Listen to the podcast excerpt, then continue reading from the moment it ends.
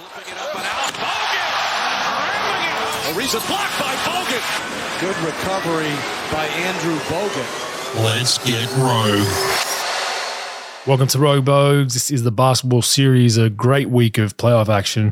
A few teams obviously going through to the conference finals. Looking forward to that, bro. What do you have for us? Oh, Bogues, another shit show day of the NBA. Fucking Ja Morant, huh? Fucking great way We'll to get to great that. way to open up. Let's not blow our load early. I'm not. but yeah, I, I- mean, for the first time in my life, I'm not blowing my load early. I'm just telling you that uh, it's a great thing to wake up to in the morning. Let me tell you.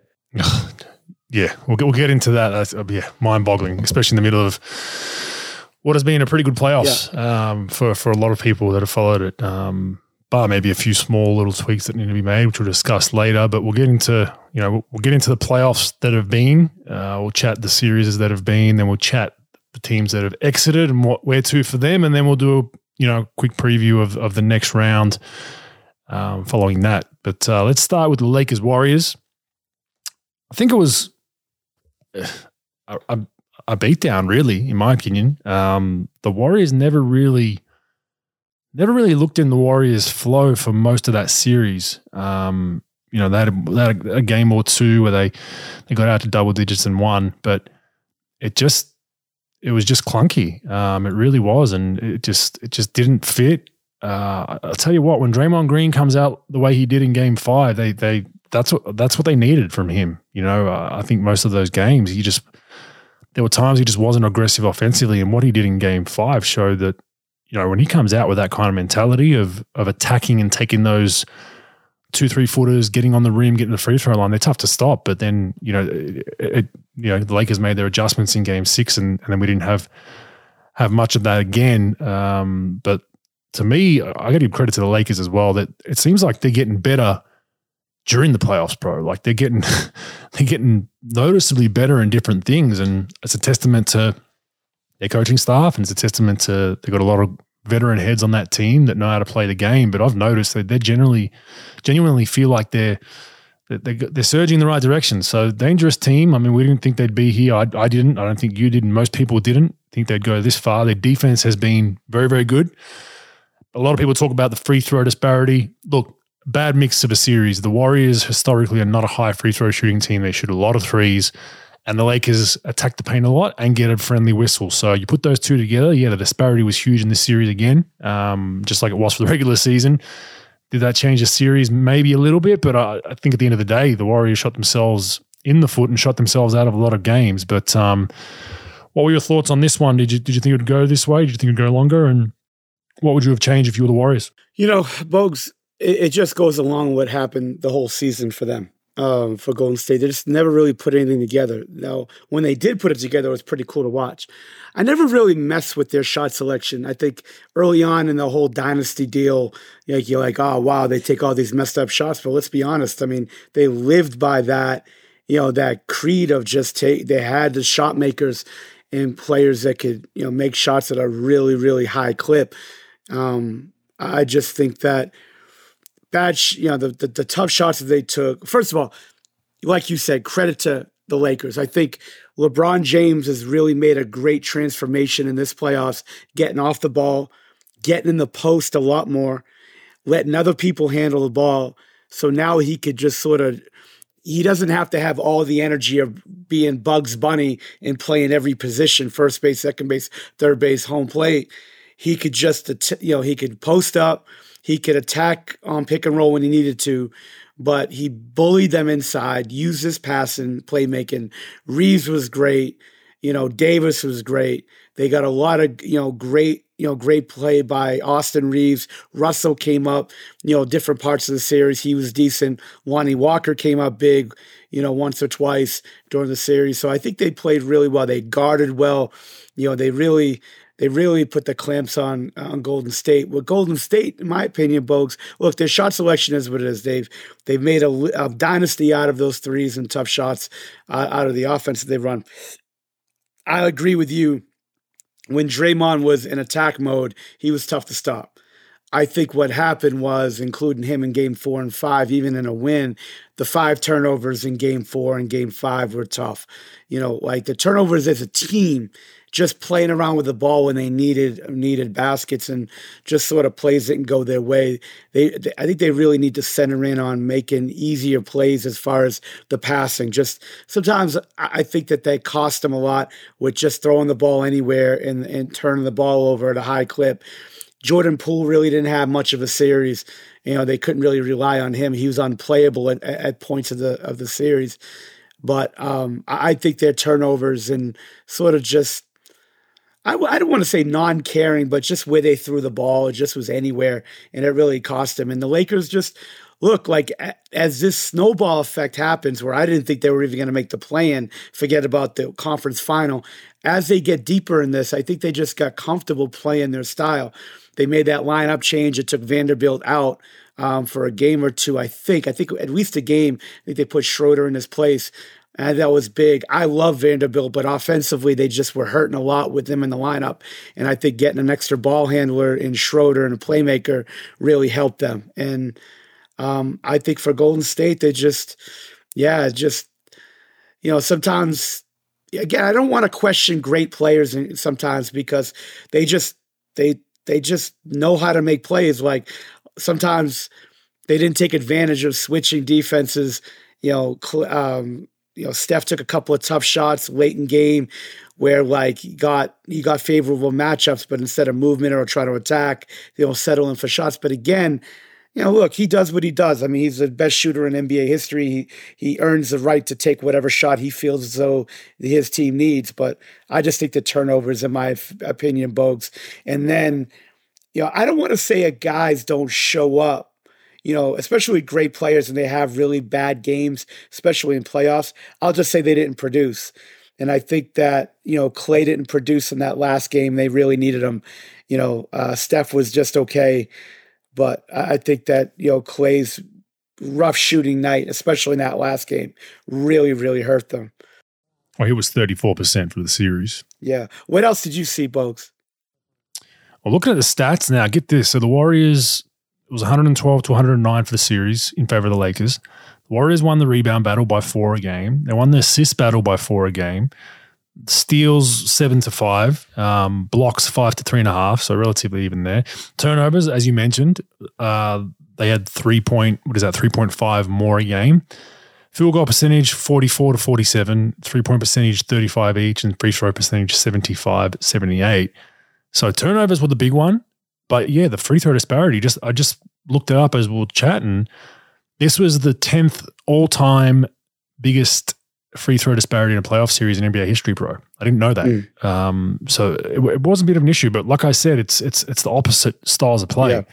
But the Lakers were good for 13.3 more free throws a game, which led to 80 more free throws over the course of the series. So that made a huge difference. When you look at those stats I just read out previously, everything was pretty even, man. Mm-hmm. And I think those free throws, 13 extra a game when the season the season score, sorry, the series score was 112 to 109 when you add up all the games together.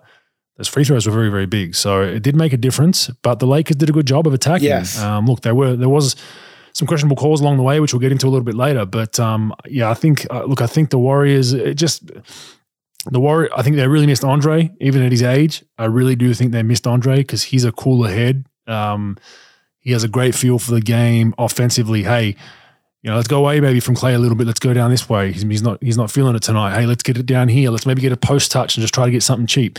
And and he's a, a smart defender, um, which could have just been another big body. I felt like once Wiggins busted his rib, even before that, LeBron was getting whatever he wanted in the paint for that, that in that last game when they went on their big when they went on that big run in Game Six. LeBron was just laying the ball up, laying the ball up, laying the ball up. And the dangers of Warriors small ball is you don't really have a rim protector, so that hurt them. But that, like you said, you you live and die by that style of play, and and arguably the net is way positive with this style of play than negative. We're talking about a loss for the Warriors, but you know, four championships in a decade.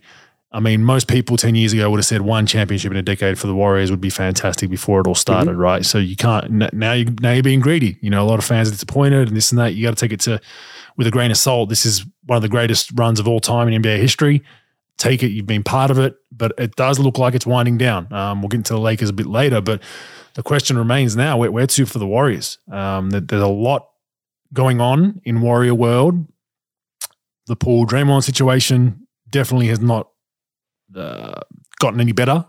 Uh, you know, we saw videos of of Poole ignoring Draymond numerous times for high fives and all that kind of stuff. I don't know what's going on behind the scenes, but I, I assume it's not good. There's there's rumblings of the the older group not meshing with the younger group. There's rumblings of Kuminga. This was an interesting one, pro. Um, Steve bench Kuminga. From what I understand, Kuminga thinks or thought he should be playing much more minutes. Mm-hmm.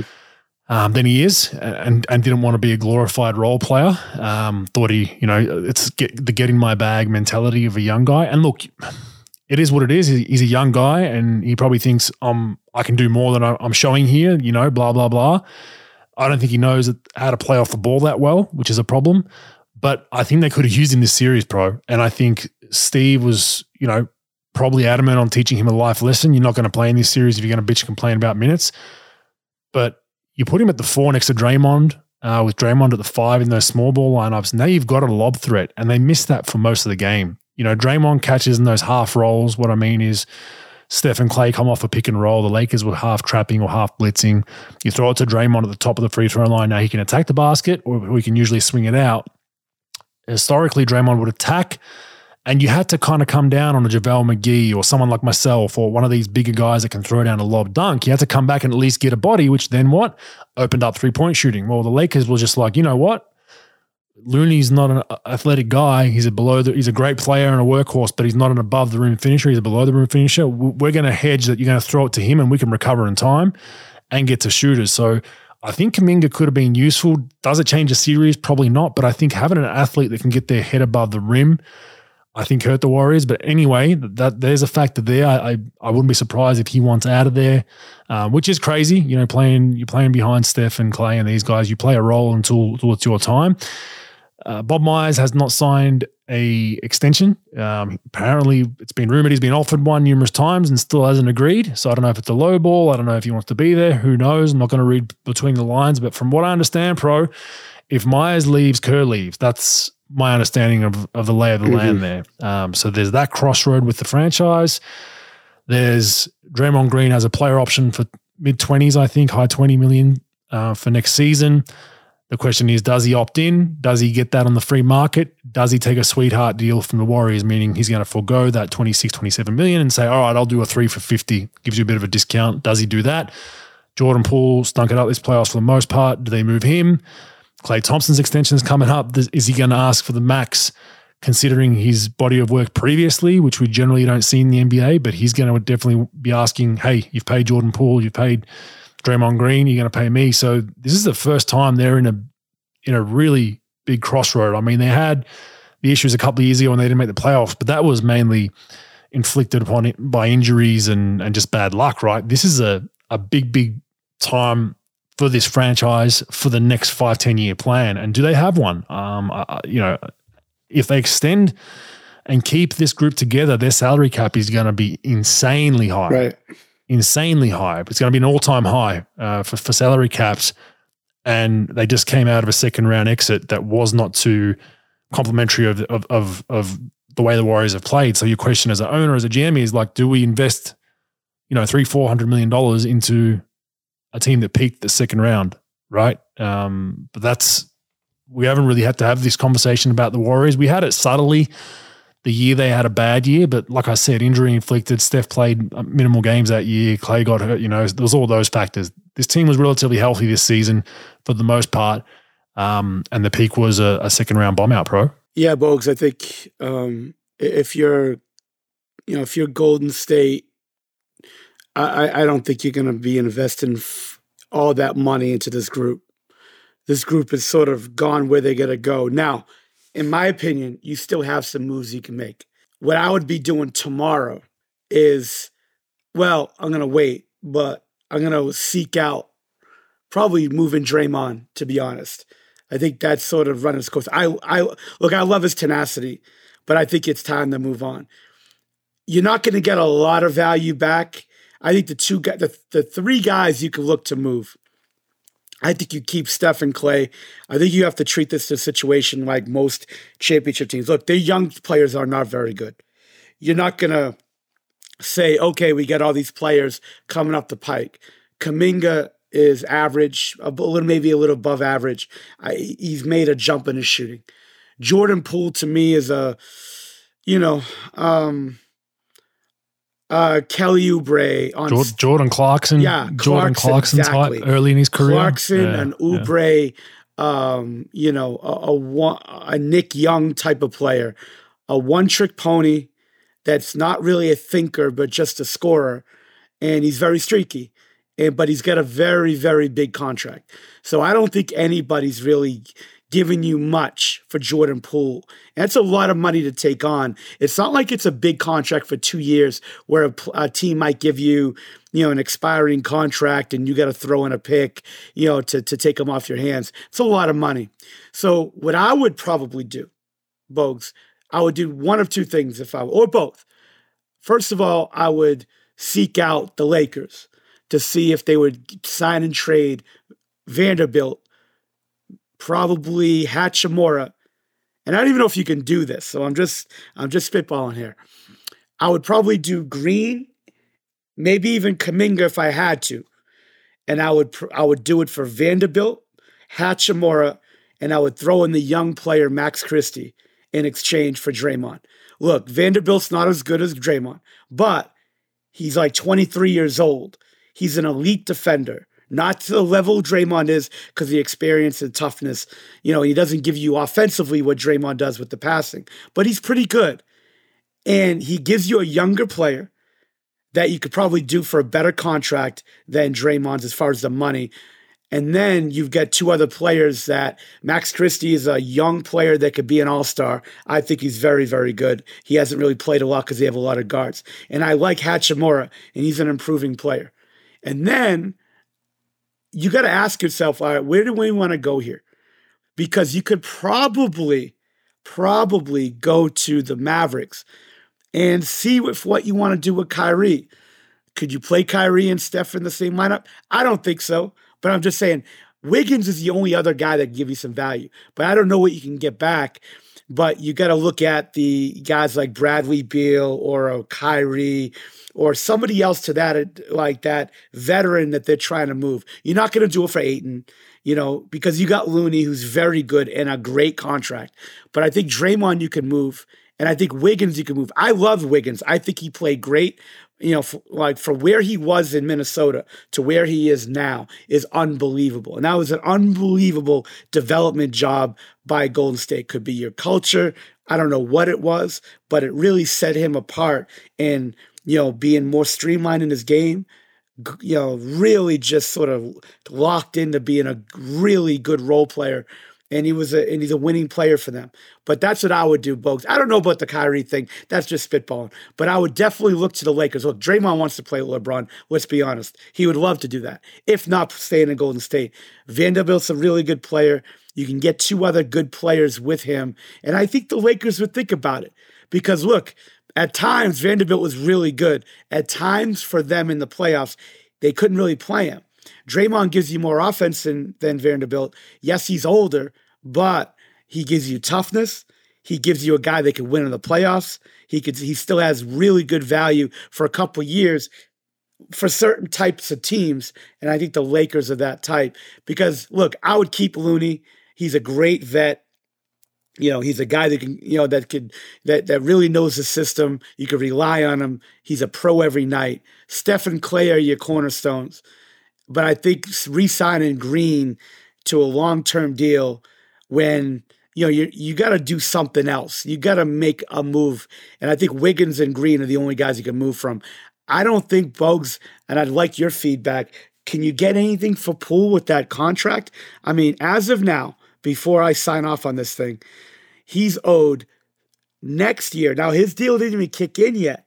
31 next year, 33 7 in the year after that, 36 2, and then 38 7 in 26 27. I don't think anybody is taking that contract, to be honest with you.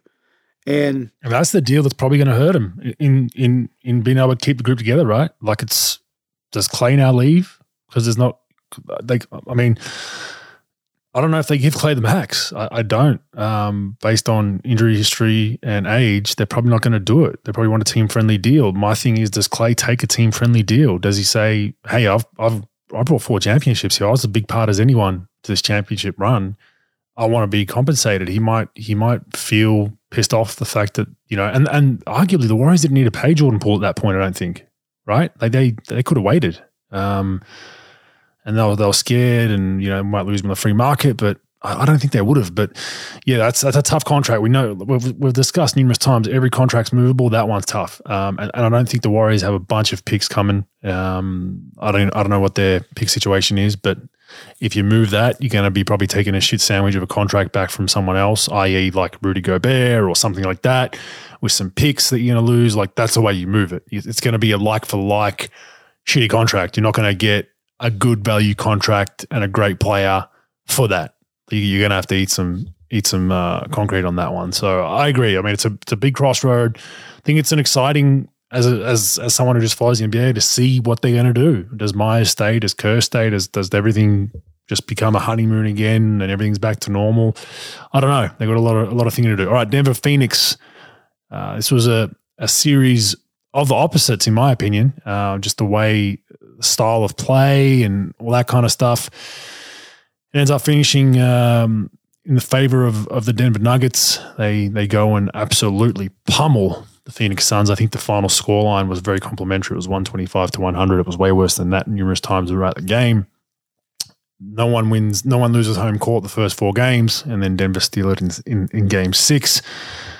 But it was two different styles of play, pro, and I, I picked Denver in this one 4 3 based on, I think, Denver being together another year. Um, there's a lot of growth there. They've gotten better defensively. I like what they've done. Jamal Murray's healthy. Porter's relatively healthy. Um, but it was it was a ball movement versus ISO series. Simple as that. Um, you know, the the Suns are very ISO dependent. Durant finishes with 29, 10, and 5. Not great clips though. Uh, not great shooting clips at times throughout that series.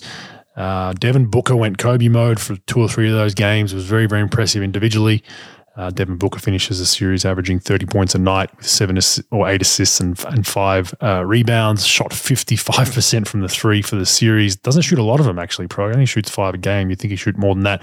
56% from the field and 87% from the free throw line. Durant's clips were, were down 45% from the, the field, 22% from three pro, so not great from three, but still still relatively respectable numbers for KD there. Ayton basically AWOL for this series with 10 and 8. Uh, so much so that our guy Jock Landale got a lot of minutes more than he played in the regular season, averaged 18 minutes a game in this series, and one of the one of the games he barely played. But then you go, you know, everything just seemed like a grind for Phoenix to get. As as crazy as Kobe as as Booker went, it's it was all a grind. It's all dribble down, throw it to one of those guys, ISO, Denver's going to double, and then they get a swing swing. And I felt like the games that they played really well was when they, you know, they somewhat not relied, but they were they were open to, to kicking it to a, Landry Shamet in the corner for a three or a Terrence Ross or, you know, and I think they needed to do a little bit more of that. It was too stagnant too ISO based and it's a hard way to play. And then you go down the other end and then, you know, okay, they Denver have one of the best passing big men of all time. The ball's moving side to side. They're all touching the ball. They're all feeling it. And psychologically, for people listening, when you play a team sport, especially basketball, when everyone feels a ball, they feel the leather on the ball every other possession, you feel involved mentally. You feel good, you know, and then all of a sudden you have an open jump shot or an open three, you make it, you feel good about yourself.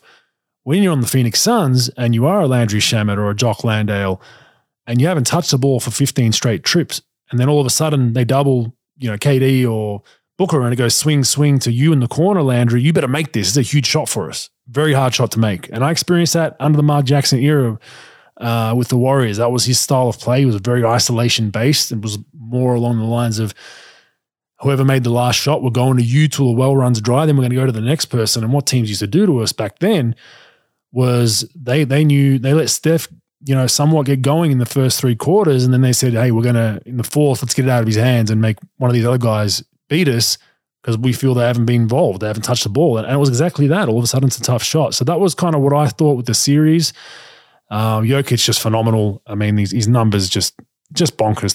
35 points, 13 rebounds, 10 assists a night, 60% from the field, 45% from three, 85% from the free throw line. Jamal Murray came to play this series as well, 25, uh, 6 and 5. He still has a tendency to disappear a little bit uh, through stretches, but he was as aggressive as he should have been. Michael Porter Jr. not a great series, um, but okay, twelve points a night. But they're, they're, so balanced, Denver, and that's what I like about them. They've got so many weapons, and they're going to be they're going to be a tough beat for the Lakers. But this series, I think, should have went a little bit closer than it did. The way the Phoenix Suns bowed out again under Monty Williams this season, another closeout game blowout, um, not good. But other than that, Ayton uh, does not play in Game Six, Pro, so copped a lot of shit. I think um, early on in the series whether he's hurt or not, there's question marks around that. But I think they missed him, you know, because you might not say his play was super influential, but what it does is it throws the whole rotation out. We saw that. Now Jock Landale's playing more minutes than he's played all season. He's got tired legs towards the end of a game. You know, Bismack comes, it, it just changes the whole flow of their rotations. And I think that really did hurt him in that game. It was just all kind of all kind of strange. But to me, it came down to ball movement versus ISO, and that's what cost the Suns a series, pro. Yeah, Bogues. I mean, look, I think that you're right. When the ball moves, you know, in this league, you're really hard to stop, and and it gets everybody in a, like a maximum mental state offensively.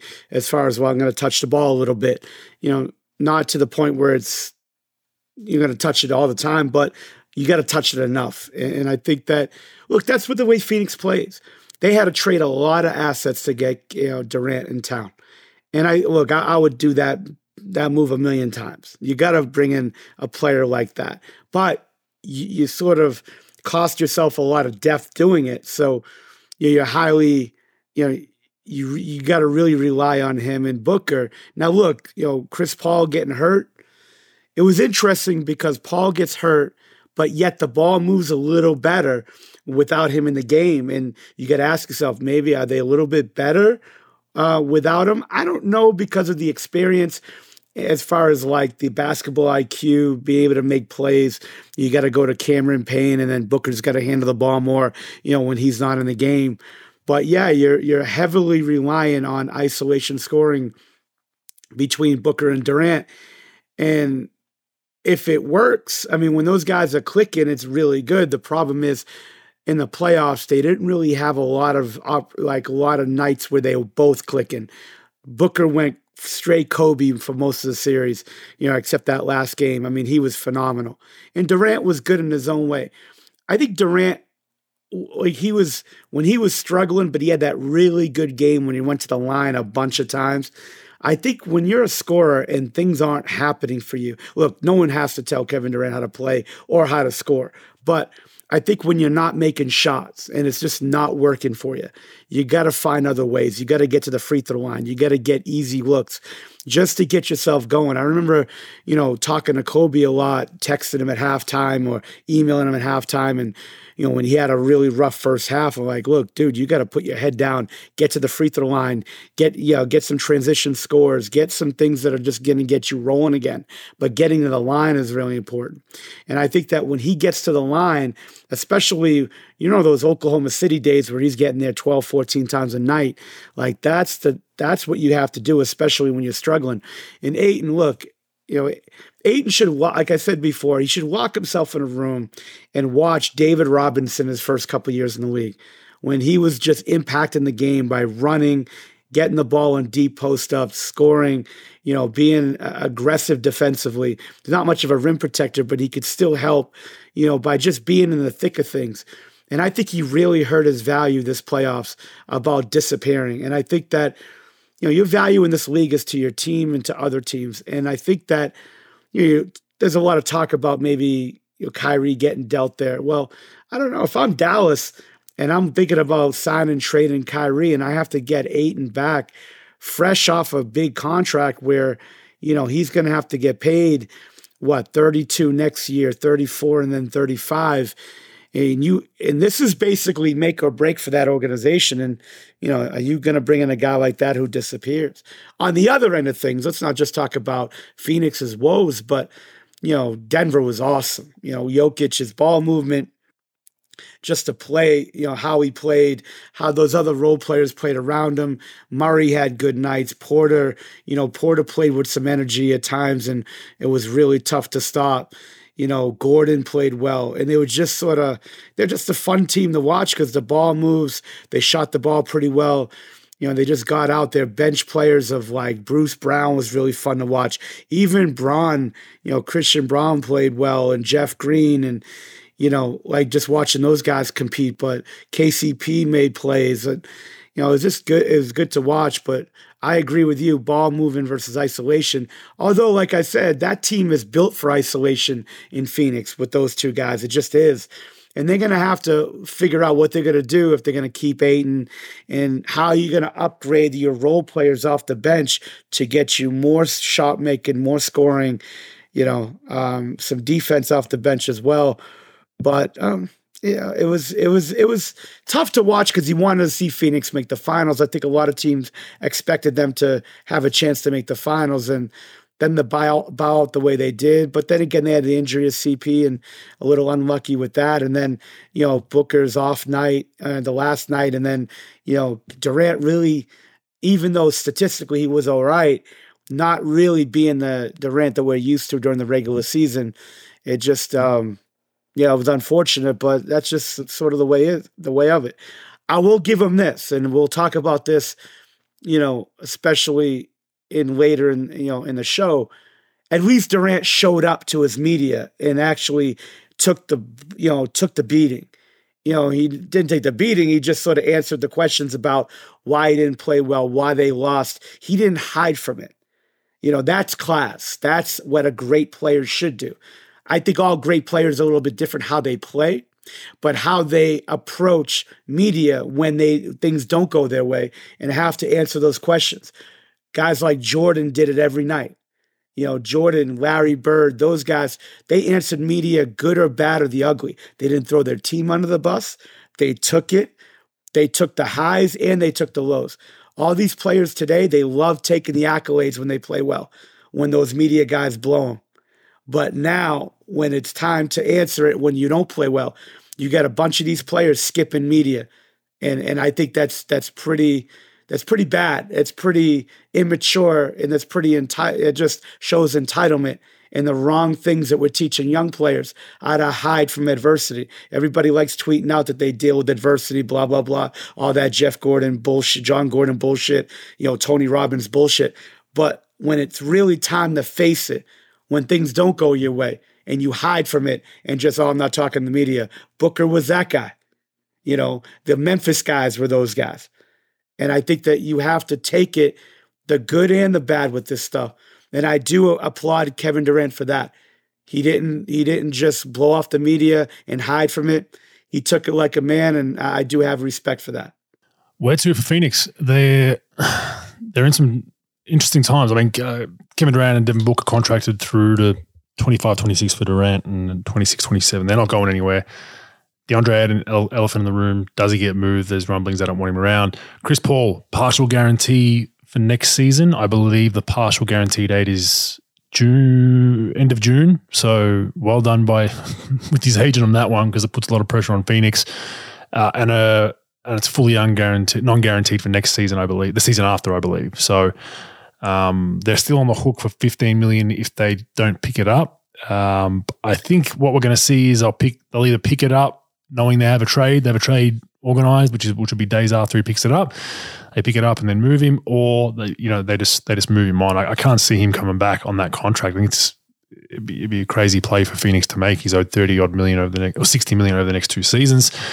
Uh, but role players, they got to go out and get some role players. Jock Landale's a free agent. Um, we're, we're, talking somewhere between five and eight, nine million, somewhere around there. Pro, that's what we think he should get um, from someone around the league. I think he's shown enough the ability to run the floor, and um, he does have a three ball. Three ball deserted him a little bit this season. He's going to get in the gym and work on that. But he was he was a good, energetic backup four or five for them at times, and I think teams are probably sniffing around that mid level area for him. But they need to get some role players. They they they just need to get some guys in that can come and can contribute and complement the stars. I, I thought Shamet playing because of the Chris Paul injury was was good. I didn't realize his contract was as high as this. He's, he's owed 10, 11, and 11 and a half over the next three years. But I, I think he can be a helpful guy because he's a feet set three point shooter.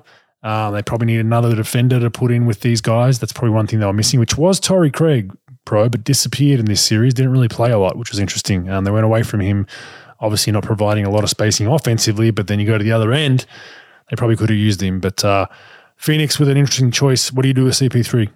I'm probably going to look to deal um, CP for sure. Um, just move him on.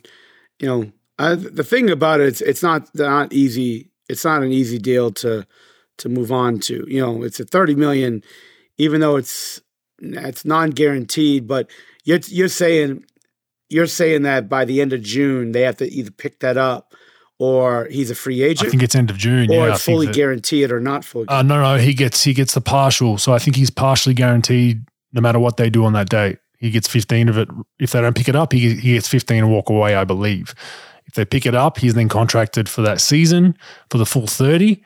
Um, but then obviously the following season's um, non-guaranteed as well. So they're on the hook for, you know, if they opt in, they're on the hook for the full, another 15 on top of what they're already paying. So they might say, all right, we'll bring him back for that extra 15 and then not bring him back the following season. But will Chris Paul want, want to come back for that? You know, they might move him on. But I mean, just it hurts their cap. I mean, 50 million for, for Durant, 50 for Booker, Ayton's on 34, Chris Paul will be on 30, and, and Shamet's in the double digits. That's basically your salary cap. so now you have to go out and, you know, get some mid level type talent to put around Durant and Booker with what money, right? That's that's, that's the hard thing. Um, so, but yeah, I mean, it's t- it's a tough decision for Phoenix. I don't know what they're going to do. I mean, if if Dallas can give you Kyrie and you want to live with that, I think you might have to at least explore it.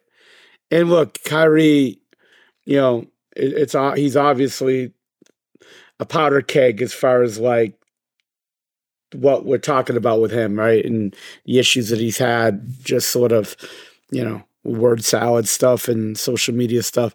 But can you can you trust Ayton? And a lot of people are saying no. I think you're gonna have to move on from him, and you have to look at, you know, guys like Bradley Beal if he wants to move you know, do you do you move him to Portland for Dame Lillard? I don't think Portland does that. I don't think they're gonna want to take on that money.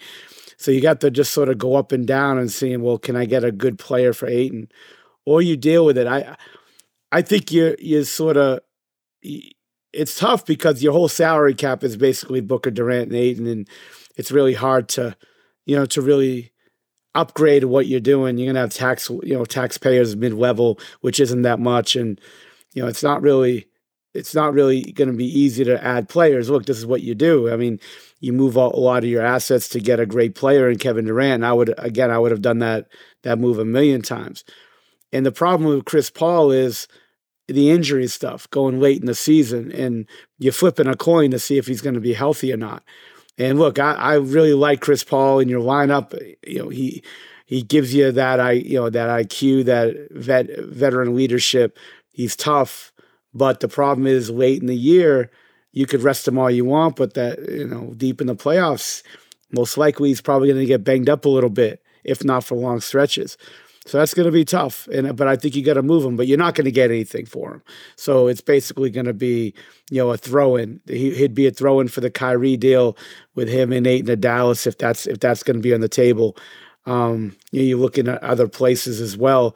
I just don't know where you're going to get that value back. You know, if you're dealing, you know, for Ayton, you know, you only have one or two deals that you can really make. And a lot of people just don't trust them. So they're in a tough deal. But the first thing they're going to have to figure out is who the head coach is going to be. And going forward, like who's going to be the leader of the team. If Doc Rivers gets moved, is it going to be Doc? Um, you know, our guy, Nick Nurse, you know, he's going to have to get uh, that NN hat in Phoenix colors. Um, I don't know if that if that's going to help his brand or not. Um, I don't know. Like I don't know where you go with, with your coach, uh, Budenholzer. I don't know. So I think you got to you got to figure some things out. You don't really have a lot of wiggle room what you can do, even if you opt in or opt out to Chris Paul. I, I just don't know, you know, where you go from there for them. I think the only really move they have. Look, you're going to keep Booker. You're going to keep Durant. I think the only really move you have is you know, is to move Ayton. And for Landale, I'm, I'm, to me, I'll probably give him four years, 32, maybe the fourth year partially guaranteed. But as you could, as he saw in the playoffs, what he did was he's an energy guy. He's a guy you can rely on. He sets screens. He's smart. He can catch. His three ball will get better in time. It, it really wasn't consistent most of the year, but I think his toughness really shows to being a, a very valuable second unit big that could really help you. And you know who else I liked? I mean, um, I like Torrey, uh, Craig early in the playoffs. I thought he did, you know, a good job making shots and being tough and being smart. Damian Lee at some points, like he's a good player. T.J. Warren, you know, really didn't give.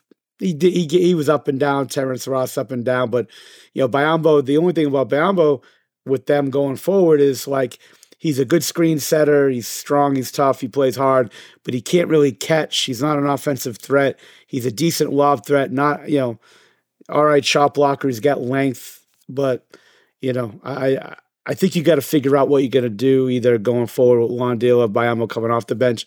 You know, you, you got to pick one and, and get rid of the other guy, in my opinion. But yeah, not a lot of wiggle room there for for for Phoenix folks. Yeah, agree. And I just think CP just doesn't fit with Devin and KD being ISO guys, you can probably get a cheaper third option that can shoot the ball better from three. A more, I'd, I'd rather play Landry at times, to be honest, because he's a better three point shooter. So I just don't know how that all fits. But yeah, Monty Williams gone. Ty Lue linked to that one, um, trying to lure him away from the Clippers, which is which is always interesting. But anyway, New Jersey, uh, sorry, uh, what do we have? Miami and uh, New Jersey in here, and New York.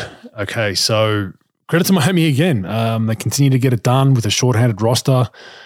Outcoached and outplayed, in my opinion. Uh, I think your guy Thibs got outcoached in this series in different aspects. I, I felt like they should have been in numerous games um, that they just weren't. They just couldn't couldn't get it rolling. Uh, Jimmy, you know, clamped Brunson the first couple of games when they when they got their their first few wins. Uh, Brunson turned it on a little bit later in the series and finished with some decent numbers. But I think New York really should have been they really should have been in this series. Uh, should have been, you know, at least a closer uh, six gamer than it was, um, potentially seven. But got to give credit to Miami, man. They continue to figure it out. Um, they've got some winners on that team, some guys that grind it out. Jimmy Butler, 24 7 and 6 for the series. Brunson, 31 5 and 6. Um, but yeah, clunky series. We never thought it was going to be pretty. But yeah, the Heat just the Heat just continue to find a way to progress. Um, they're going to go on to the next round. I'm going to probably say the same thing about them in the preview versus Boston. But um, credit to them, that this is a massive overachieving season for them, considering the obstacles they've had to face with injuries and whatnot. So uh, a, a, decent series, albeit a little bit clunky. I mean, Randle.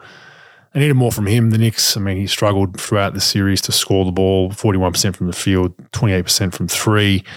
Uh, four turnovers game four assists, which is horrendous. Uh, RJ Barrett turned it on a little bit, got his numbers in later on in the series, but when they needed him early, he wasn't there. Josh Hart was was pretty good, but probably didn't have the same effect he had in the first first round, and not much else there other than that. I mean, Grimes ends up playing you know thirty minutes a night just to guard Jimmy. Um, he battled for the most part, but they they they were searching for for that second, third, fourth option. Um, Robinson was was okay uh, at times defensively, but offensively didn't really give him a whole lot, and just a clunky clunky series. Credit to Miami. I mean, they were they were tough. Bam Adebayo finished the series off well. Didn't start it off well. Strus, their third leading scorer, played very very well with 14 tonight. Um, Kyle Lowry had had his fingerprints on a few of those games as well, with you know his defense and flopping and charges and all that kind of stuff. Um, but they've got a tough guard unit. You know, look at Lowry, Martin, and Vincent. That's three tough defensive-minded guards, and Jimmy Butler. You've got four guys that can really guard at a bio down back. Uh, Kevin Love had, had a few decent games as well. So credit to Miami Pro, but I, no one would have saw this coming, and we definitely didn't. I don't think people are giving enough credit to what the Miami Heat have done this season. Yeah, Bogues, you mentioned it um, a couple weeks ago. Seven players – you know, undrafted on their roster in the playoffs. That's, I mean, that's amazing feat. And, you know, be able to compete with a roster like that without Tyler Herro, without, you know, without Oladipo and, and, and being able to go, you know, with guys like Strus and Martin and Vincent, you know, on top of, of course, Butler and Adebayo. Look, those guys played hard. They competed they played well. They you know they just were tough and they hung in there. Duncan Robinson that everybody sort of you know sort of threw off the boat. Guy just steps up and plays and you know gets ready and plays major minutes in the playoffs. In my opinion, compared to what he was used to and, and was pretty effective. You know, my hats off to those guys.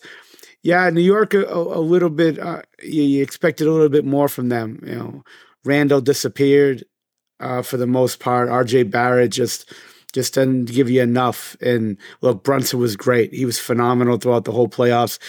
He put that team on his back, and he, and he really he stepped up to the challenge. It's his first playoffs, you know, series being the, the number one option. And look, the guy just put up unbelievable numbers and and willed their team to win and and, and really, you know, competed to the end. And my hats off to him. You know the question is, what are you going to do going forward with this team? And you know, I'm, I'm sure we'll talk about that now, but that's that's tough. I just, well, that's exactly yeah. it. I mean, Brunson Brunson's locked into a really really good deal, really, now. When you look at it, 27, 26 next season, 24 and 24. It's a declining deal as it goes year on year, but you got Randle now, 25 next season, 27. It goes to 29 the, the fourth, the third year, sorry, 25, 26. Fournier Fournier's elephant in the room doesn't play any minutes. I thought he could have helped in this series, the way he shoots the ball, doesn't get in. Thibs just went complete. Thibs has a habit of getting completely off guys. We saw it with um, who was the guy that ended up in Portland? What was his name? Um, they traded away. Oh, the kid from Duke, um, Cam Reddish.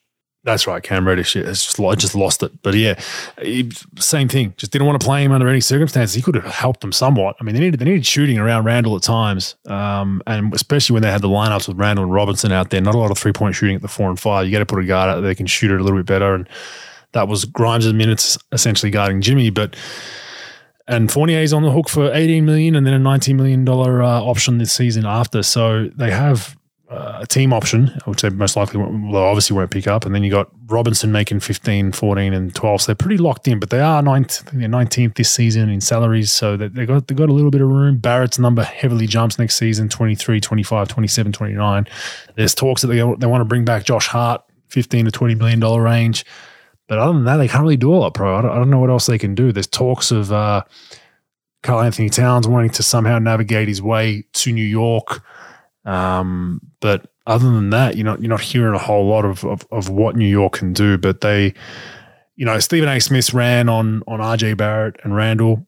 There was some truth to it to an extent. I think Randle definitely needs to get better. And, what did he say, Bogues? Oh, he just annihilated Randle. He said he's done with Randle. They need to trade him ASAP. Said that you know he if his offense isn't flowing, his uh, his body language is awful, and, and to to an extent, you know, Stephen A. obviously goes the aggressive route to get to get people talking. He's got a point. Like Julius's game has always been dictated by whether he's making shots or not. Whereas I think he can be much more useful than that at times. You know, buy, you can still buy in defensively. You can draw a charge. You can grab some rebounds. You know, you can get some assists. But you can usually usually tell by the way he's going up and down the court, whether he's in a groove offensively or not. Because when he's in a groove offensively, he's tough. He's, he's he had an All Star year and a couple of year, years ago, and he's put up good numbers, but just probably not not that guy. I think Brunson's working his way to the number one. I don't think he's there yet solidly. I think he's very very close to being, uh, you know, the all time number one for them. Um, but they probably need that. They need that s- solid two option. You know, someone like. Um, someone like a Klay Thompson, someone like someone like that that they can get in and fit in, that can play two two ends. Um, it, it, that's what Barrett's supposed to be, but I'm not sold on Barrett, Barrett long term. Um, he's young, so I wouldn't give up on him yet. But I still think they need to bring in someone now. They're kind of stuck salary cap wise. Um, Hart's probably the, the biggest name that they can keep, which is on their roster anyway, and it'll be it'll, it'll help their cap because he's he's with them already. But if they can get Town somehow, it's like well you're gonna you're gonna lose a lot for it. And I don't think I don't think they have the assets or the tools to to bring back. They do have some picks though, pro I believe, so they can do something maybe to entice Minnesota to get some of the picks that they sold the farm for. they got rid of to to Utah with Danny Ainge swindled them, but yeah, I mean, um, New York, uh, look, considering where they've been the last 10 years, uh, uh, still a positive year, but I, I felt like they let one slip, not getting through, um, not getting through Miami. But what do you see? Do you think, do you think they hold pat? Do you think they try to move Randle, Barrett, both? Well, I, the question with Randle is, you know, who wants him and what, who's going to give you something for him? And I don't want to say he's un, he is not valuable. The guy averaged 25 and 10 on a playoff team. He could definitely help a team. The problem is like young teams wouldn't probably want to take him because they want to develop and go young and go forward with it. And then, you know, the way he plays isn't for everybody, especially in today's age of game. And I think that, you know, only specific teams, maybe a Washington, maybe a Charlotte, you know, I, I don't see many other teams like, you know, maybe maybe a swap for Randle, maybe I mean um for Towns, you know, Randle for Towns, and then you got to give a little bit more. Who knows? But I don't know what you're gonna get for him. Look, I think Brunson, the way I have Brunson rated, and I have him rated much better than I had him when you know when he signed the signed the deal. I, I have him as a non-elite first option. First option on a team definitely could be a first option, but just not like an elite first option player, like a Dame Lillard or something like that. But he's real close to that. He's sort of in that. He's yeah, close. He's, yeah, he's, he's definitely close. So you got Jalen right, and you got I, I would keep Brunson. I like Robinson as a you know rim protector, a, a lob threat. So I like him. I don't love him, but I like him. I think RJ. The problem with RJ is he shoots 31 from the three. You know he's a he's got to be able to make shots consistently. He's a decent playmaker at a guard spot. He rebounds pretty well, and he's athletic and all that. But he needs to do more. I really like Hart. You got to keep him. I liked what I saw out of to, uh, Toppin and Hartenstein, you know, in the playoffs when when they when they had to play some minutes. Yeah, they definitely got to upgrade. They don't really have a lot of room to do to deal with stuff. Um, you know, I, I think the Fournier experiment. Yeah, they could have helped him a little bit, but he they really shut down Fournier most most of the year, and I think this is a a good lesson not to not to watch any Olympic events during the summertime because everybody gets you know falls in love with those guys who are the like the unsung heroes in the Olympics. But I like Fournier. I think it helped, but you know, they need shooting. Like they need to be able to stretch the floor. Because Brunson, when you don't have shooting and he's dribbling around trying to find a, a play to make, and you can't stretch, you know, spread the floor out because you don't really have shoot a consistent shooting, it's tougher for him to make, you know, to really get to get going on what he needs to be doing consistently. So I think Randle, you're going to have to move. the The question is, you're probably going to have to throw in some things just to get him off your books and to get him somewhere. You're probably not going to get a lot in exchange for him. Barrett, you could probably get some things for. They're sort of in an influx. You could keep everybody together, but the problem is with the NBA, Bogues, and you know this, like, right? They were fifth in the in the East, right? You know, 47-35. Like, how much better are they going to get? You know, Brook, like, like they're in that Brooklyn sort. Together, you mean? What's up? If they stay together, yeah, if they stay together, like how much better? Like, mm. like you're not going to make a big jump in my. They're missing a yeah, piece, and you don't have these. Yeah, they're missing one piece. Yeah, you don't have these picks and things like that. You get some teams that are trying to make some moves. So I don't know what they're going to do, Bogues. They're they're sort of stuck. I like that team. They're tough. They're gritty. I really like Thibs as a coach, and I think they do a good job. But they're very very limited. And the problem is their trade pieces. You're not going to get anything great. You're going to keep Brunson. He's your he's your number one option going forward, right? And then like everyone else is sort of on the uh, could be traded. I like Hart. You got to keep him. And then you get some decent pieces, but nothing that anyone's going to be like, yeah, we're going to give you this great player for. So, as you said, that number two option, it's going to be really hard to acquire. It's not like you could throw RJ and Randle in a trade. You know, they're hard enough individually to get rid of. And if you combine them, that they're, they're impossible. So, you got to figure out what you're going to get back and how you're going to do it. Are you going to take it? You can't really tank. It's New York. They've been tanking the last decade anyway, without even trying to tank. They tanked. So it's not like that fan base ain't going to be able to do that. They can spend as much as they want. If they can go three billion over the salary cap, the fucking owner will just raise the price of cable twenty eight cents a month and pay for it. They're fine financially, but they just they don't really have a lot of flexibility to do a lot. So it'll be interesting what they do going forward that that that uh, front office is going to really have to evaluate some you know sleepers and diamonds in the rough to really bring in for low money to be guys that are really hungry and trying to compete. They can make shots and and and sort of make their job easier. So it'll be an interesting sort of conversation. It is all right. Boston, Philly. That was this morning, early Australian time. I caught the second half, and Philly implode yet again. Um, I mean, they steal game one without Embiid. They go down in game two, obviously. Um, they take game four in overtime. It goes 2 2. They get game five with a home game six. And, you know, some people say that they got a bad whistle. Well, whatever whatever it is, it is. That's the NBA.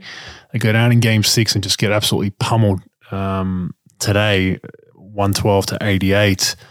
And people, you know, it's probably a bit harsh, but people were saying to me, you know, um, even online, you read Joe Mazzulla inexperienced. I'm like, yeah, but the Doc Rivers factor is still there. Like he struggles in tight series and, and tight games historically, right? He's we'll get into some of those stats a little bit later, but not great in game sevens. Um, and this was, yeah, this was one that I think I think we almost say the same thing every other year about Philly. You know, the Kawhi buzzer beater and the Atlanta series is, is always like this is one thing you're going to think about for a long time until the next season when they do it again. Mm-hmm. it's just like it's very cyclical for them. Like they, they go through the same thing. Embiid was a shell of himself, I think, for the playoffs. I mean, he had a few good games early in this in this in the first round. I thought Maxey was a better player for them in the first round, and then I, you know, Embiid's numbers 25, nine, and two. 42% from the field, 20% from three. Um, one thing I noticed with Embiid, he, he's a monster defensively, but when he's feeling good at the offensive end, he's a monster defensively. Mm-hmm. So he'll be, you know, blocking shots and he's active. And when he's getting the ball at the other end, everything's happy days. When he doesn't get a few touches, a few trips down, or he's missing shots, that defense kind of goes down a few notches. And they saw they exposed him today in a lot of switches. They really attacked him. He wasn't as influential on the defensive end. Um, Harden was hard in one game and then, you know, wasn't hard in the next. Maxey didn't have a great series, but still finished with 19 and 5. He's probably the most consistent producer throughout the playoffs, in my opinion. Tobias Harris was generally around his numbers, but they just they, they, they let one slip. And I, I got to give credit to Boston and Tatum. Horrendous shooting performance by Tatum in the first three quarters of game five, a uh, game six, sorry. And he just comes out and, you know, Big Kid Jones just doesn't care, you know, and just just makes huge shots in that in that game six late, and then comes out and puts up fifty plus today. So, yeah, I mean, I thought this would go seven uh, or six or seven. I think I picked it. Um, I thought it'd go deep, but Philly letting one slip. And and one thing we got to talk about, pro. I'm, I'm Embiid. Look, MVP year, regular season, arguable for, for some people, for some not. But after every loss, he blames his teammates, yeah. bro. And it's every loss this series, if you watch the press conference post, it is his teammates' fault. So much so we, we need we need more guys to show up after one game. Today it was we need more than James and I to, to come to play. And it's just like I think what embodies an MVP is number one, you're the leader of the team. They go as far as you take them. Your, you know, your your attitude, your body language, your MO, how you handle the media, what you do off the court, are you doing stupid shit? For the most part, Embiid's pretty good with that. It doesn't get in trouble, but you can't throw your teammates under the bus consistently. Now, every now and then mm-hmm. in the regular season, is there a time to light a firecracker? Yes, there is. There's a time where you're like, hey, we need more from from our bench. They're you know they're struggling. We need to get more from them. We need this. Once in a while, you get it. Generally, more left for the coach, though, right? But but in this series, just this series of of out of the four losses, three of them post game, he blamed his teammates, bro. So they can do whatever they want, but the scuttle is going to be around the league. Do you want to go play with a guy that's going to throw you under the bus? Do you want to go, you know, playing a team that's going to falter under pressure and then you're going to get the blame? That that stuff travels in NBA circles. So I think, uh, you know, and like I said, Boston snatched it. They snatched it. They stole this series, in my opinion. This was Phillies to win, but end of the day, Philly going home and Boston go to the next round, pro. Yeah, Bogues. I mean, look, Boston, you know, a lot of credit because it wasn't looking good it was not looking good for them for a while. And there's, a, some talk, there was some scuttlebutt and talk about, you know, possibly a, a, coaching change if if if they lost, especially in Game Seven, if they lost three home games. And I think that's sort of bullshit. You know, you you sort of have a coach. You, you know, the inexperienced thing, I get it. You know, I don't care how good you are, you're going to deal with some growing pains in the playoffs. Um, you know, and, and some things that you can do better. Look, all young coaches could do that. But hey, a lot a lot of credit to that team to stick it in. They were dead to rights, you know, in game six and, and they really persevered. And you know, you know, Tatum really had a tough night and sort of finished it great. But that's just sort of a, a great testament to that team and, and just sort of staying in it. The whole Philly thing, look, every roster, Bogues, in the eh, you know, every roster in this league is a little bit it's not a perfect roster. There's going to be holes in it. It can't be perfect, especially when you have multiple franchise players or max players on your team. You're going to have to give up some things. You're going to have to give up depth. You're going to have to give up some talent. you know, look, we were talking about Phoenix a few minutes ago about what they had to do and give up to get Durant. It does cost, but you can't throw your teammates under the bus. And this is the fucked up thing about the NBA. You basically stand up there like you're bulletproof and like, well, I, you know, it just can't be me and James.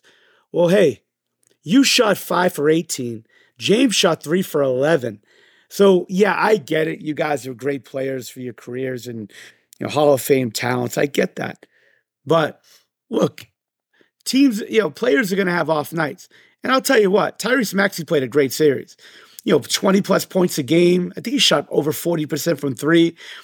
Um, you know, Tobias, you know, Harris, you know, he, only he was he was 35 from three, 35 from three, and 40 from the field this series. Oh, I'm sorry. That that was uh that was Maxey.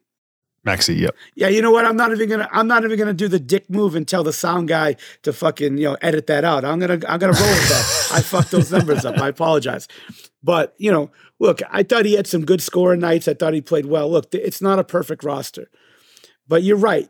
There are times where you have to throw your team under the bus, especially throughout the season. Maybe in a like after a playoff game when you ha- you're still in the series, but when it's over and it's done, take the high road. Take the high road. Look, especially as the MVP, No man. doubt. You're the MVP of the league. Like you, ch- you chase the MVP. They helped you get it. You know, and then all of a sudden, it's you can't you can't just blame your teammates whenever shit doesn't go right. No. You know, and then if you win the chip, you're like, yeah, I did it. I did. Like it, that doesn't work that way. And that, I think that that's not not a great look for Embiid, in my opinion. Everyone handles these things differently, but I just you just don't see, you know, you don't see Steph doing that. You don't see Jokic doing that. You don't see you don't see these guys doing that. Even KD, you know, as bad as much shit as he gets, you don't see him throwing his teammates under the bus. You just don't. He- uh, Look, look, go back and read his comments about Ben Simmons when he was there. He did his best not to not to throw him under the bus, and he could have. He had, he had every excuse to, to throw him under the bus, right?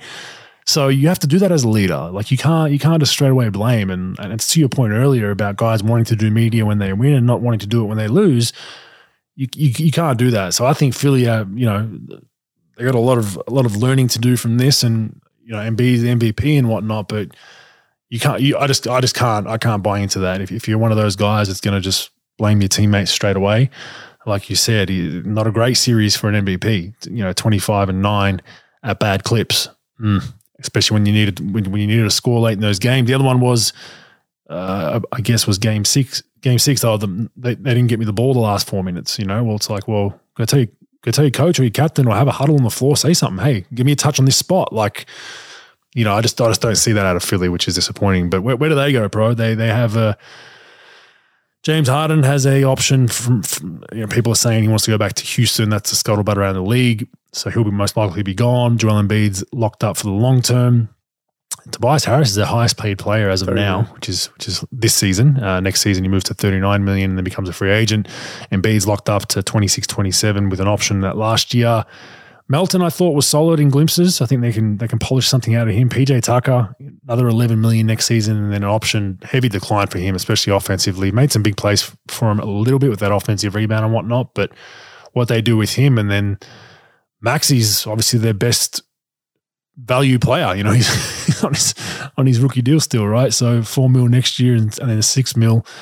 Um, interesting to see if they try to keep him long term. I, I assume they will lock him up long term with James probably walking away, and they have a little bit of cap space to spend to see what they do with that um, to try and you know get someone there. They're fifteenth right now in salary spend. Um, they're one they will go up a little bit next season, but obviously with James falling off the books, they have a lot of money to spend. And then the following season, they drop from 160 to, to 60. So they have 100 million in their pocket to spend. So some of that will go to Maxey, of course. But what, what do you see the move is for them to try and get, you know, that conference finals, finals?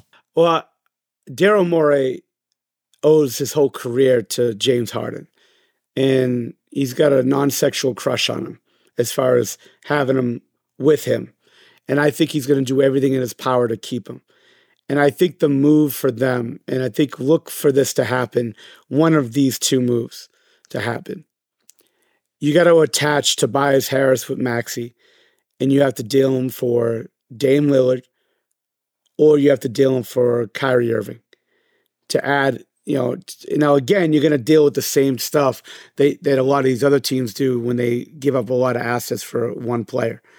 I think the only two moves they could make. I, I don't think you could just lose James Harden and then you know fill him in with some cap space. Cap space is the most overrated thing in the history of mankind. If I'm a free agent and you're losing James Harden, I'm not going to Philly. I'm looking at that roster and being like, hmm. You got Tobias Harris that I wouldn't say Tobias is in decline, but he's okay. You got Embiid and you got Maxey. Like, okay, like where are we going? It's a cold weather town. No one really likes living there. And, you know, where are they going? So if I'm Daryl Morey, and him and Harden have a decent relationship. And I'll give I'll give more I'll give Daryl this. He is not afraid to go swing for the fences. He's probably one of the best in the league at like doing these like last second moves to like go for the big go for the big dog. Look, he did it to get Carmelo. He did it for Chris Paul. He did it for Westbrook. He almost got Gasol one year. He made the Chris Paul trade to get, you know, I think he was a third team in that trade. Like he's not afraid to try to make a deal. And I think that look, Dame Lillard would be good for them because look, if I'm Portland and I'm I, look, you want picks and things, but you could either go picks or get a young player. I don't think Maxey is a level player like Lillard, but I'll tell you what, he's in that Brunson mode of like borderline elite player. So like, why not take a young player still on his rookie deal? You maybe take a pick or two or three or whatever you can scrounge up, whatever they have. You get Tobias Harris as a throw in, but you get this really good young player.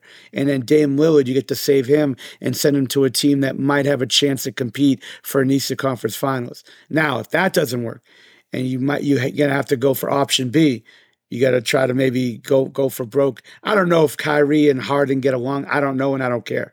But I'm just saying, like, if I'm Philly I'm just not letting Harden walk and then going with Maxey and then the rest of my roster. I, it's just not good enough. So you're going to have to make a move to either get a you know a Bradley Beal, a Dame Lillard, a Kyrie Irving, and then what I'm doing is I'm I'm going to see if I can get if I can get Jay Crowder you know, bring him in to be the replacement at some point for PJ Tucker because I don't think PJ really has it at that level. Look, Crowder didn't finish the year great, but I think that not playing most of the year really messed him up. And I think that Jay Crowder could be a 32 year old version of Tucker, who's 37, a little banged up you know, look, he's a warrior. He's very good, but you need somebody with a little bit more offense with that defensive tenacity and that toughness that PJ brings. And I just don't think that he can really do that for 82 games plus playoffs anymore. Uh, I think Jay Crowder could because he is younger, you know, and he's battle tested as well. So I think those are the things that I'm doing if I'm, I don't, you know, I'm fighting James Harden leaving. Look, I'm not a huge, I'm not a big James Harden fan. I haven't been in a long time, but I think for that roster, Bogues, because then if Harden leaves and you, and now you're first round and out, or maybe second round and out again, then Embiid wants to leave and now you're really screwed. And I think that you got to make that last ditch, last ditch effort to bring in a veteran, a really good high level player to play with those guys. And I think that those are your three top options. I think it has to be a guard. I think it has to be someone who could score, and I think it just spreads you out now. With now Harden could be more of a distributor and have Lillard or a Bradley Beal or a Kyrie Irving, you know, in your lineup that could be a potent offensive threat. That's what I would do. Well, James is James is uh, eligible for a four year max, two hundred and ten million. Yeah. The over thirty eight rule complicates adding a fifth year, yeah. uh, which would be worth sixty two million. So, um, Houston Rockets, for instance, can offer him up to two hundred and one. So he'd only make a little bit more if he stayed with Philly.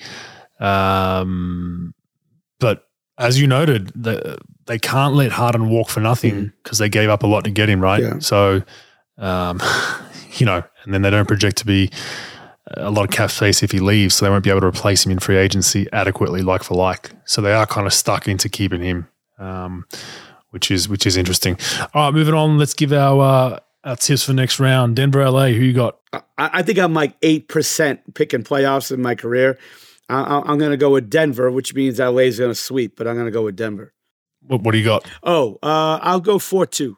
Yeah, I'm going to go Denver four three. I think it's going to be a great series. I think. Um, Jokic hasn't been attacked um, defensively one on one in the last two series. Oh, I thought you, you meant by Gobert, who's uh, Perkins attacked him. I thought you were talking about you know. he- Yeah, yeah, I'm yeah. sorry. Good.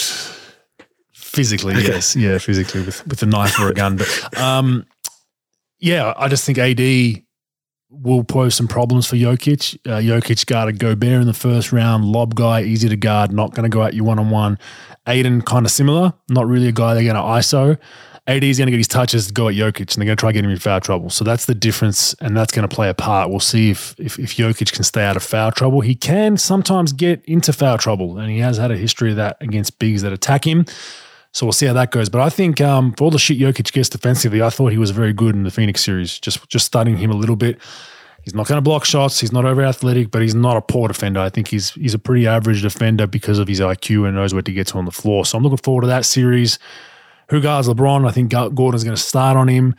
Um, they need to keep Gordon out of foul trouble as well because I think the next option to then guard, I think you got you got Jeff Green sitting on the bench, but Jeff only plays you know ten or fifteen a night.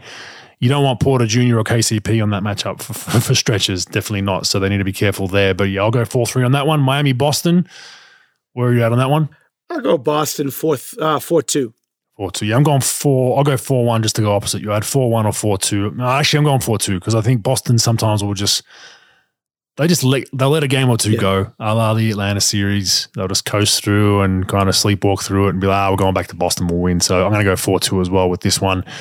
Um, I think Miami will grind out a a win below or around about the 100 mark, I think. That's what I'm thinking. They'll, they'll have a grind out win that Jimmy just pushes them to, to not lose. And I think their guards, like I said, they you know, they have some guards on that Miami Heat team that are grindy, physical, that can match up well. They, they're lacking a bit of size, but they play hard. It'll be interesting also to see if, if, if Tyler Herro can make his way back. I think we're in the fourth week of a four to six week injury. So he uh, could come back mid series, maybe help them a little bit. Don't think it moves the needle. All right, news. Ja Morant, bro. Ja Morant. Uh, oh, my goodness. Um, it, it's good to see the counseling did him wonders. He lasted, what, a month? Three hours. No, we've been they've been knocked out of the playoffs playoffs for 2 weeks. I mean, since his since his counselling, that was what probably a month ago or two months ago. But what, what are you doing, dude? Like, you know, I know he's a, he's a grown man, um, but his father, you know, sits courtside and he's a great great parent and he's supporting. Get your son, man. Like, I, I know he, he's a adult, but help this guy out, man. Like, on top of that, you got a friend that's in your car recording you. How good of a friend is he? Like, what, what are you doing? What are you doing? Especially considering how much money it's cost him. Um, cost his team probably a, you know, I don't know if they still beat the Lakers without that distraction, but it sure, sure as shit didn't help him. You know, having him miss games and their flow was all messed up. And, but man, like we, and we were both, I think we were both in agreement that when he screwed it up, yeah, take your medicine. And we're going to forgive you. The American public, for the most part, Australia a little bit different, tall poppy here, but the public are generally going to forgive you if you put it behind you. What's unforgivable to me now is you do the same thing again a month later. I don't know. I don't know what the NBA does here. Adam Silver's a very pro player and soft on these things. There's people talking about the year. Chandler Parsons has tweeted it. A few people have mentioned like you need to give this guy a Mhm. year and be like, dude, you cannot do what you are doing. You are, unfortunately, Charles Barkley. You know, you are a role model in the city of Memphis. Many kids look up to you. They see, you know, a superstar basketball player at the top of his game wielding a gun around, what do you think those young kids are going to do that are wearing his jersey? It's just, it's a bad look for everyone. It's a bad look for the league. League wants to have all these, you know, meetings about, you know, don't do this and be careful of this, and and now you've got one of your superstars doing this. This is it's very, very, very costly for his career, and I, I can't say now that I'm confident that he can rehab and come back. I mean, just just absolutely bonkers, pro. What, what are your thoughts on it, and what kind of suspension would you give him? Well, I wasn't confident that he was going to get better. You know, I, I thought he should have missed the rest of the playoffs. I think that I think that Adam Silver was completely soft on him in allowing him to play in the playoffs. I, I think it's time for Adam Silver to take his league back. You know, I think it's a disgrace to the Shield. It's a, it's a disgrace to, you know, to the logo that what this guy is doing. And I think that with all what's happened in this world with guns, I think you have to take a, a hard stance. Anything shorter than a year, anything to me, I'd lose respect. This guy just laughed in your face. You you gave him a deal of all deals to let this guy play in the playoffs, which you should have never done. And I think that you want to send a message and hold the line of like guns are not good for our league. We have to protect the integrity of the league. We can't have young men, you know, that are role models if they like it or not. You know, we talk about all these, you know, senseless gun deaths, and we we we blame politics on one side or the other. But how about now taking a stance and having your your language in your in your CBA or in your uh, force this one through, where it's a year suspension caught with a gun, doing something like that, year suspension. Now look, the Players Association would fight you, and you know, I, I'm I'm going harder than hard against the Players Association. Tell them to fuck off. This is not right for the league. It's not good, especially when you gave him a chance. I will go one. I would go a minimum of forty, you know, forty-two game suspension on the first offense. A you know, in a season, second and third lifetime ban. So you're saying a season now, a But season for now, right? Because it's a second offense, I would go a season. Mm. Now, the least I'm gonna go, and if I'm gonna if I'm gonna kick back money in in an arbitration, I'm gonna go 70 games. I'm gonna go 70 games minimum, which is basically you should just throw them out the whole year. But I would go a year. But I would I, I am gonna push this through to the Players Association. And if you do have to give back a half a year with him, I would then say, okay, I'll give you back the half year and let him play after All Star break. But this is what's going to happen. We're going to have a league wide, okay, league wide. First offense, half season. Second offense, season. Third, third offense, like the drug deal, lifetime ban. Because this is the nonsense. This is fucking nonsense. And the, and the, the commissioner has to step up on this one. He can't be like, oh, yo, yo, he can't be kumbaya with these guys anymore. These are professionals. They get paid a lot of fucking money, a lot of fucking money to represent the NBA, and and most of them, most of them are law abiding. They, you know, you don't hear boo from them. They do their thing and they go home, and they're gonna be forgotten. See, to me, Ja Morant is very replaceable in the NBA, very replaceable. He's a great talent, no doubt about it. But the league's going to go on without him, and he, that's what he's going to understand. Allen Iverson thought the league was was going to go like just stop short when he was gone, and yeah, they remember him a little bit, no doubt about it. But the league goes on. There's superstars going through the pike every year, and there's about five players, and he's not one of them that are totally non-replaceable. And those are the five MVP candidates. And you have to show that look, this is not going to be tolerated. This is not going to be a slap in the wrist. This is what it is. And you're going to have to put in some gun laws in your league. Yes, what he did was not illegal. Waving a gun around if you got a legal, you know, if you if you got a, a license and all that stuff, he didn't do any crime. I get it, but it's not good for the league. You've got billion dollars uh, TV contracts. You got people selling out every night. You got this great product that you're trying to produce to the league and you have this guy just completely shitting down your throat with this stuff and waving it in your face and laughing like it's a fucking joke. Now, if you're if you're at a at a gun range and someone snaps a photo of you, or you snap Yeah. a photo and that's your hobby, just no problem whatsoever in my book. But None. you're driving down a street with your friends in your car, you know, just flaunting that you've got a pistol with you. Now, I don't know the circumstances. I don't know what what what I think Tennessee's pretty strict, from what I believe, or, or Memphis at least is pretty strict on on, on carries. I, I don't know. I'd have to look up what the what the concealed carries are and all the laws around that, but just stupid, just stupid, and you hate to see it. You know, this is this is addict type behavior with a gun, right? Like it's like you know, someone needs to help him because he obviously can't help himself, but the league's gonna have to address that. Not holding my breath. It'll be some. Uh, surely Adam Silver's reading the room at this point, and just saying, "Look, this kid's got an issue. We need we need to figure this out. We need to we need to punish him heavily and and get on with life." But I won't hold my breath on that one. All right, uh, we found out who the one vote was pro that did not vote for Jokic in their top five, and it was my good friend Mark Jackson, Nice. who is now interviewing for the Milwaukee Bucks. I think that's just a formality from what I hear. It's um, I don't think he's going to get that one, but it would be good to see him coach again because um, we'll see how that, that all goes. But the excuse that he gave, Pro, has been called out as well. He said that he voted the MVP like an All NBA ballot, guard, guard, forward, forward, center, Mhm. and had Embiid as a center. Oh, didn't have him in my top five. So, oops, sorry. But then someone noted he didn't have one of those top five in his All NBA votes. Yeah. So a blatant lie. Um, I don't think this is indiscretion. I think he, whatever reason he had, you can up to you up to your own assumptions. You didn't want to have Jokic in the top five now, um, but at least he he put somewhat of a statement out. But I, I don't buy the I don't buy the lie of I just thought it was an All NBA team. If you thought that, you should not be getting a vote, and it probably does hurt your coaching um, chances if you can't figure out how to vote on MVP ballot that you've been doing for what? How long has he been in the media pro? Fifteen At years now. Um, oops, just forgot. Forgot that it, that's not how you vote. Well, oops, forgot to draw up a game-winning play. That's what teams are probably looking at right now. But uh, I won't. I won't let you get too much into that one. One thing I got, pro NBA needs to do something about flopping. They got to do something about flopping. Uh, it's and I, I put a post out after the Warriors series. Everyone thought it was a pro Warriors uh, Yeah. tweet. It wasn't. Um, it was they got to do something about it, man. From both, every team does it. It's just a matter of how hard, how many players they have that have. Look, the Lakers have a fair few guys that do do tend to flop. That's the honest truth. Warriors have some.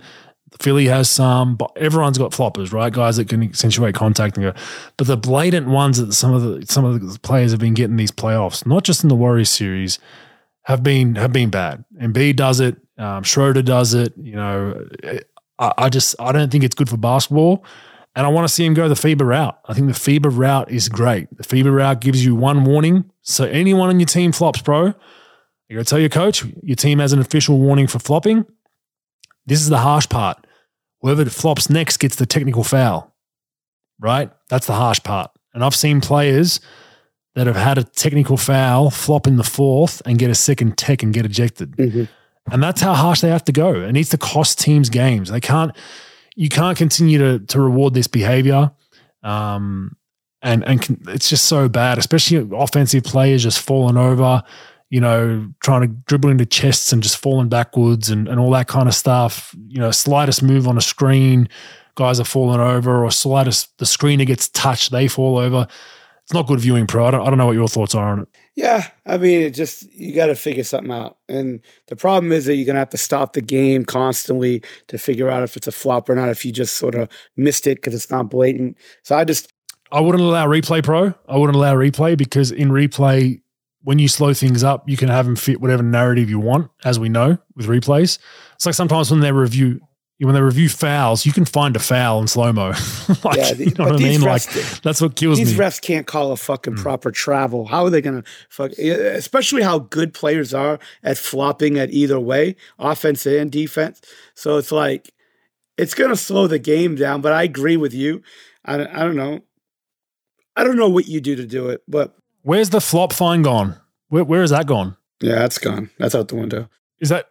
But it hasn't officially gone, right? It's still a rule, but where has it gone? Yeah, come on. like, Seriously. remember the first year they, introduced it? There was like, there was like forty players the first month of the season that were just there was like NBA release, player X fine for What? flopping, NBA release. Where's that What's gone? more believable that they're actually going to have a flopping fine, or that OJ is really going to try to find the killer, real killer of his wife? Give me a fucking break, Bills. Come on. They got to do something though. It, it, it was I, don't know. I just felt like it was too much in these playoffs, and you hate to see games and plays dictated by guys just taking. You know, they should be in the diving championships and jumping off platforms at times. No. You know, like look if you're if you're taking a charge against a big guy and you accentuate it, I get it. That's fine. I'm not too stressed about that. It's the it's the dribbling and someone's got an arm bar and I flail and I fall over and then, then you you literally fall on the ground. So now the ref's like shit. It's either a turnover or I got to call a foul, and then it puts them in a tough spot. They just need to, even if they're sometimes wrong that it's not a flop, it'll give the warning and guys will stop doing it. But uh, like I said, with Adam Silver and the way the way the league's refereed, I don't think it's going to happen. But I think it needs to because it's it's becoming a blight on on the TV viewer. Pro. Uh, final one, Phil Jackson, great quotable pro, great quotable from him. he, he got in trouble a couple of weeks ago for saying that he didn't he didn't buy into the whole BLM bubble time in the NBA where they had slogans on the court, and he thought it hurt hurt the you know hurt fans because it split fans in half and blah blah blah. But since then, he said, um, I don't think people got the humor. The names on the back of the players that were in the bubble, uh, because if you apply them to defending and challenging going to the hoop on their names, it had a funny aspect to it. Mm-hmm. Visually, this was kind of humorous. So what he meant by that was a lot of players had freedom, um, freedom in different languages, all those kind of, kind of words, and he's equated that to the way they play defense in 2020. What was that? 21. Um, I just thought it was an interesting, funny quotable by Phil Jackson, pro. Yeah, the first time I didn't, you know, like I, I thought he had a point with the you know, social justice thing. It's the second thing, like there's a line that you know you don't, you probably shouldn't cross regardless if you think you're right or wrong. Obviously, social justice thing is a very sensitive topic to a lot of people, especially in the NBA. To me, ah, I don't know. I, I think that's just Phil just, you know, wanting a fucking, you know, wanting a second act on that whole thing and just sort of, you know, it's punching his, punching his sort of like feelings of it through with a little bit of a joke and humor.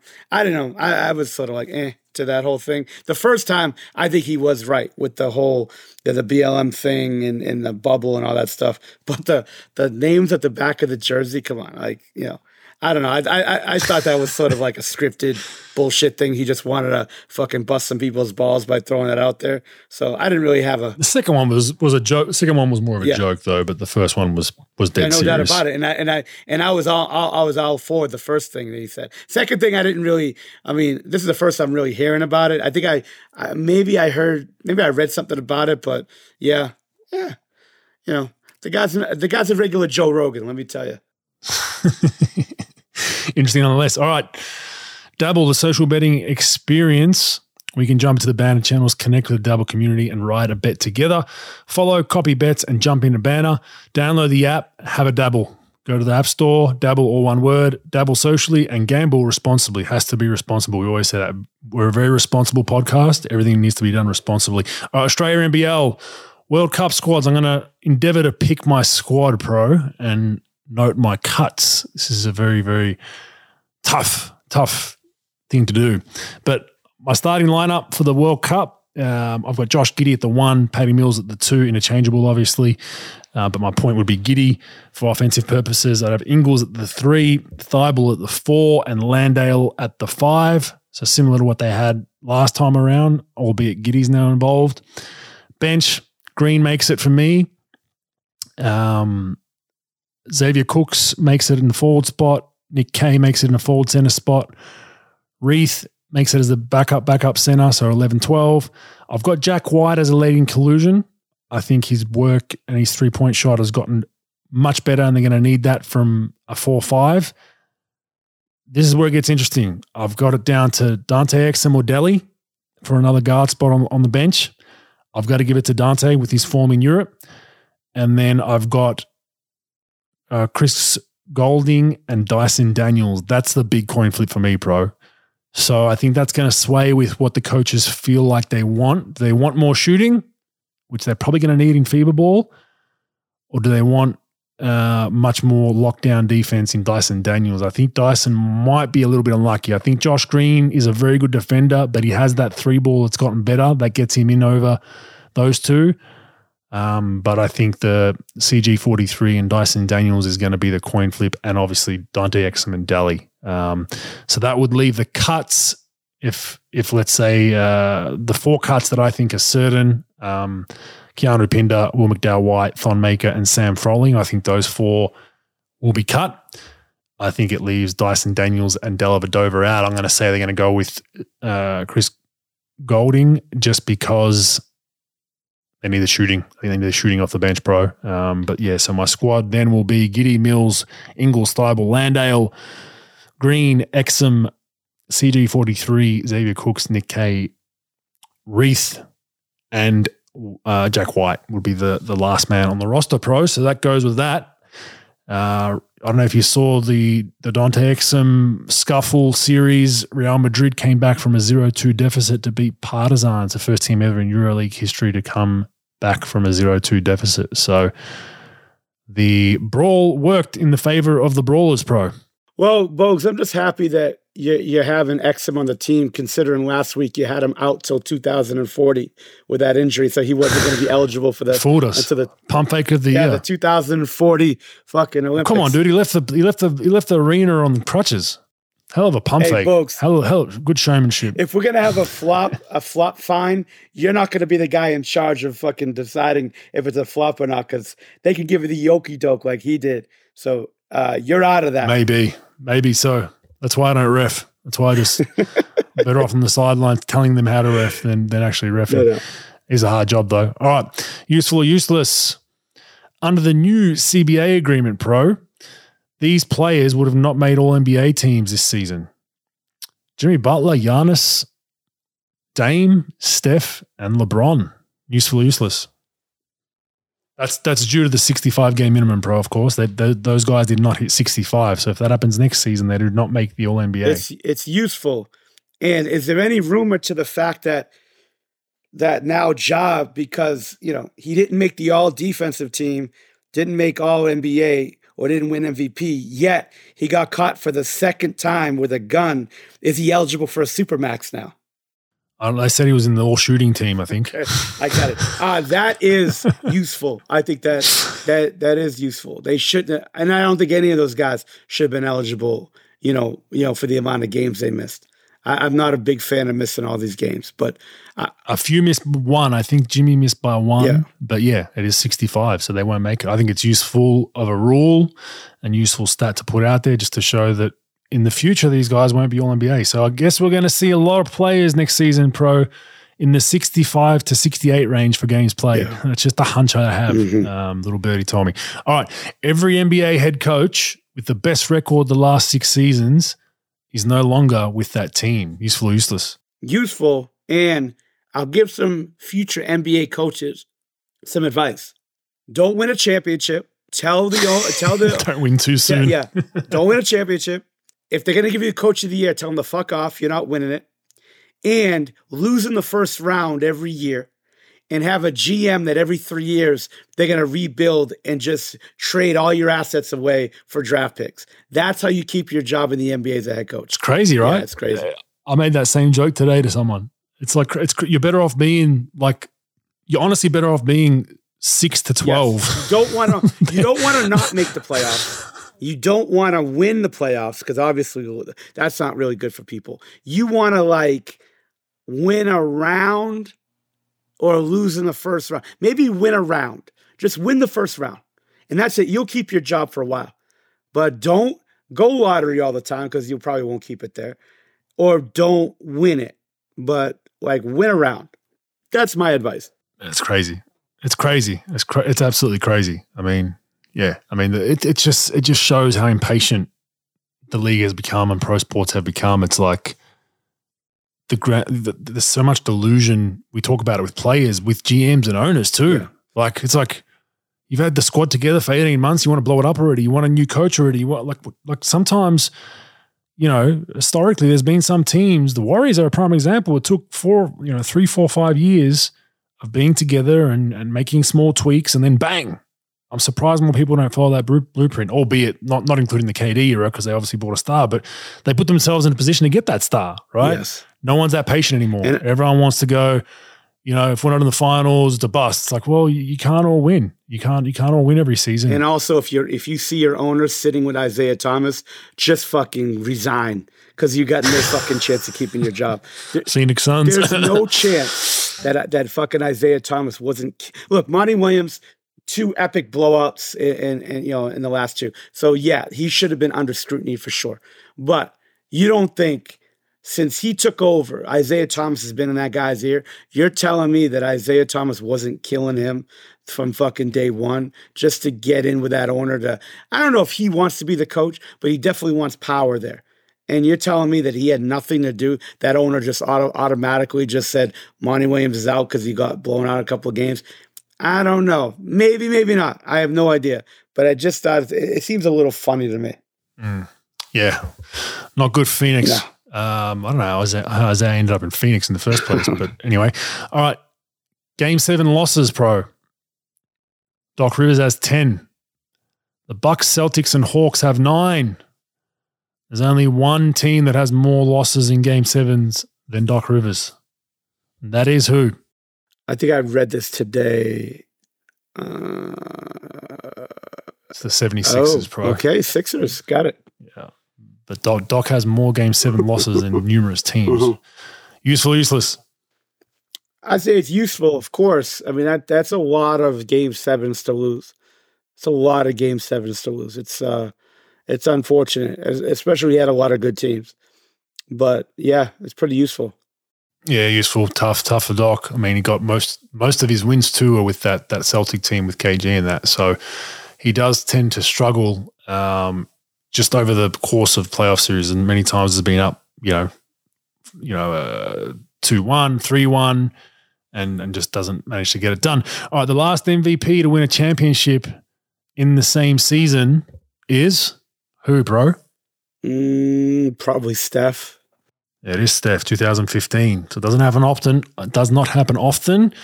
There is a chance it happens this season. Four teams left. Jokic MVP. Uh, no, sorry, it, it, can't happen this wah, season. Wah, um, wah, yeah, back to back though, back to back. but yep, there goes another one. Embiid is out in straight sets to the Boston Celtics, and uh, another MVP cannot win the championship. Well, actually, Mark Jackson voted for Payton Pritchard over fucking Jokic, so he's got a chance in his, his MVP vote. fucking idiot. Yeah, you voted voted for Reggie Miller. Oh, yeah. Um, all right, Q and A's real quick. This is from Instagram, Harrison McKinnery. This is for me, pro. Ahead, uh, who was the hardest big man you played in the in the NBA slash FIBA? For me, it was Yao Ming. Um, in his prime before the injuries, was an absolute low down there on the block. Um, very nice touch, like guard touch. I've, I've, told this story numerous times, but a few times he got hot um, we played Houston when I was with the Bucks, and there was nothing I could do. He was just shooting straight over me. Other one I had problems with early in my career was Dwight Howard. Prime Dwight Howard in Orlando for me was was tough. Very very strong, very athletic. Um, Stan ran some very good stuff for him. So those two guys gave me fits. Dwight, I kind of got the talent of my career, and I flipped it. I, I played really well against him. So I figured him out, got a bit more strength. But Yao was one I just couldn't couldn't figure out. Um, no matter what you did, you'd push him off the block, you'd front him, you'd be physical, and he'd just turn. He's he's seven six and he's shooting above his head. He's shooting at an eight eight foot range, and like, what's my contest going to do, bro? Like tickle his chin, you know? So he was uh he was a tough one. Um, Facebook, David Grill. Is this hate for Julius Randle in New York City really warranted? Pro, I'll let you go on this one. Uh, I think so. I think so because when you're paid that much money, your effort level and your give a fuck level has to be.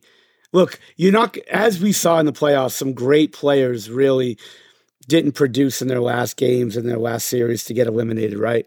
But like their effort was all there, all in, and I, I felt as though that his effort really wasn't there on both ends of the floor, and I think that he checks out for long periods of time. And look, you're in New York.